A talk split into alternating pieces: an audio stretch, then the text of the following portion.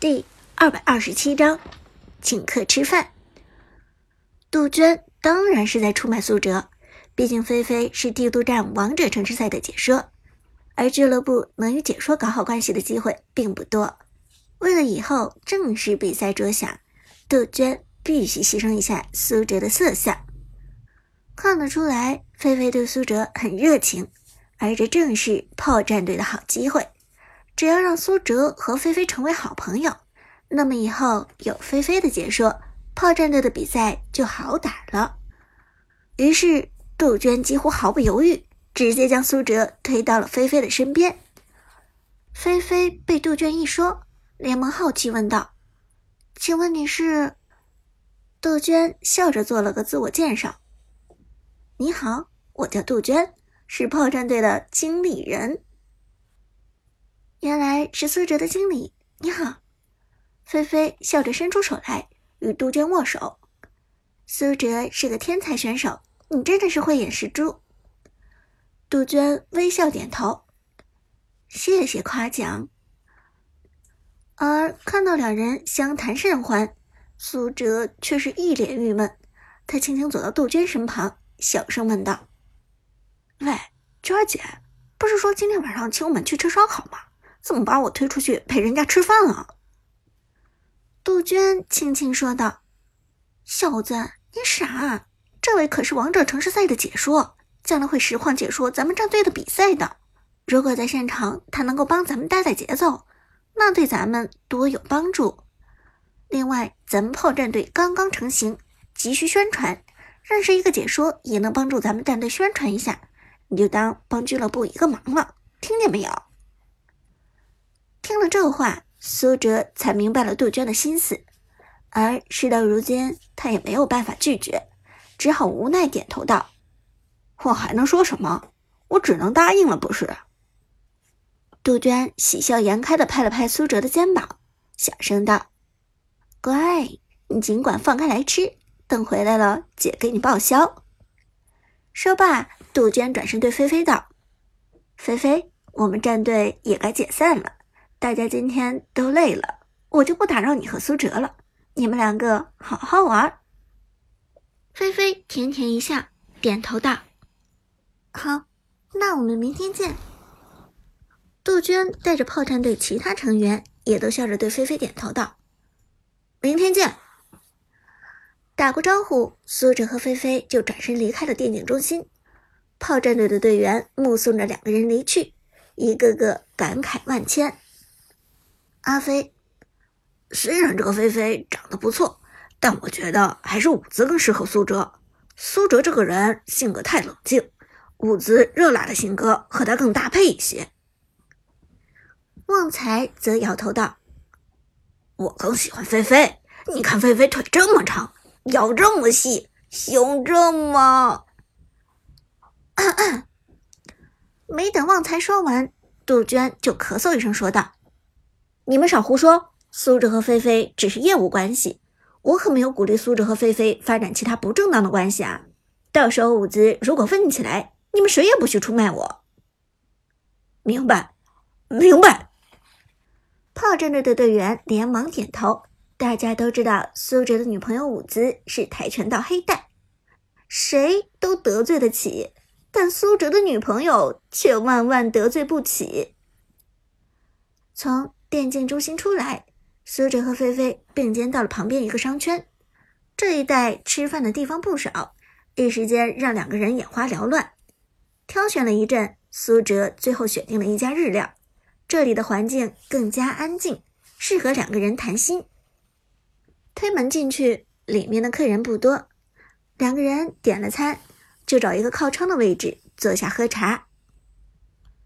上个礼拜你真的是火了，现在游戏圈几乎没几个人不知道长歌，尤其是那些天天看直播的水友，都吵着闹着让你开直播间呢。菲菲轻轻啜了口滚烫的苦荞茶，面带微笑的说。苏哲则腼腆的挠了挠头，稍微有些不好意思。真的吗？我不过就是打几场排位赛，有这么大的影响力？你以为呢？菲菲笑着说道。你自己数没数过，你自己撞车多少主播了？每一次撞车都是在网上流量最大的时间段，这个时候看直播的水友数量最多了。而且你到目前为止胜率是百分之百，还经常打出一些新奇的套路，再加上你从来没有公布过身份，这种神秘感更是让水友对你产生兴趣了。作为一个已经过气的游戏主播，我很负责任的讲，如果你去做主播，那么很快就能跻身一线呢。这么夸张啊？苏哲挠着头道：“这么说来，我还真的该考虑一下做主播了。”菲菲认真的点点头，当然了，你当然应该考虑一下了。你看你的游戏技术这么好，说话的声音也很有磁性，而且……说到这里，菲菲的脸颊有些红润，她抬头看了苏哲一眼，小声的说：“而且你还长得很帅，做主播的话一定会大火的。”嗯。